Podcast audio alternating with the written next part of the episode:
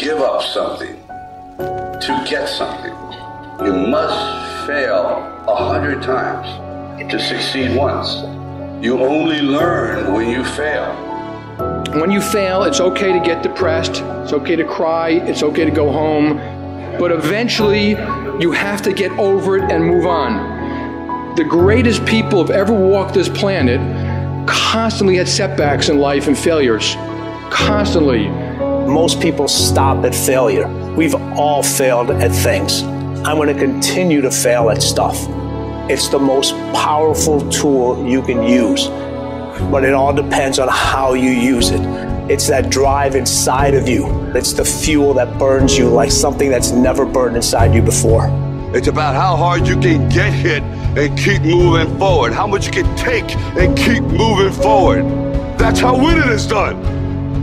Telling you right now, if you are going to birth your dream, your calling, your passion, you can't draw back when life gets tough.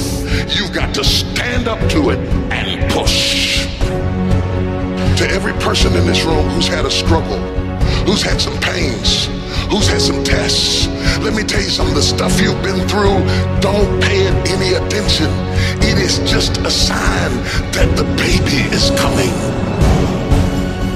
You're on the verge of birthing. I don't care whether you're 30, 40, 50, 60, 70. There's something down inside of you that's still kicking inside of you that wants to get out and it wants to live.